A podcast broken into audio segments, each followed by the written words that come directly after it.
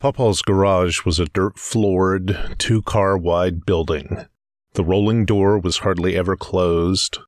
On the right, in the back corner, a small corn bin, four feet high, framed with two by fours and chicken wire, held the hard, dry, rust colored ears reserved for feeding animals around the house. Usually parked in front of it was the best of his spare tractors, usually the blue and white Ford. He sometimes kept another down from the house in the bottom barn. We called the grazing and gardening flat between the hillside the house was on to the north and the bare hillside to the south the bottom.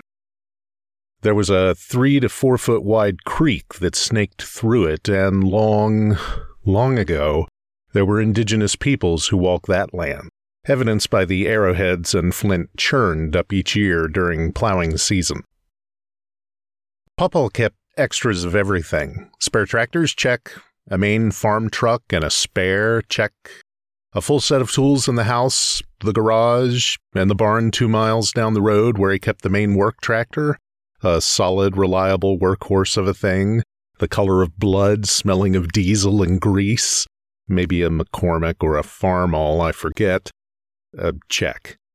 Uh, there were screwdrivers and hammers and wrenches and nuts and bolts and screws, nails, knives, hatchets, wire, grease guns, straps, and every handyman's knickknack imaginable in his bedroom and the basement, the root cellar, the barn by the house, the barn in the bottom, the shed at the base of the other hillside, nestled in the pen where cattle were corralled for shots, and in the storage section of the largest barn where Old Red sat. All the tools and bits had a smell on them. They all had the patina of grease and fuel that was soaked into the metal, and in between the roughened diamond patterns on wood and steel handles. Even the soil in and around the work areas had the smell. The dirt floor of the garage was especially fragrant. Anything with a roof on it Popal made was dry as a bone, no leaks, no seeps. So, for 30 years before I started poking my head and hands into places I should have left alone, the dirt on the floor of the garage had slowly dried out and mingled with stray drops of oil, gas, fertilizer, Sevin dust, feed, and whatever else made its way to the ground.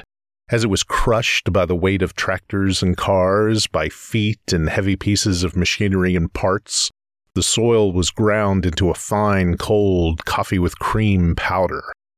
When the car was out of the garage, usually from late April to October when the snows were largely done or not yet come, I often spent hours in and around, sometimes playing in a kind of intense daze with that magical dirt.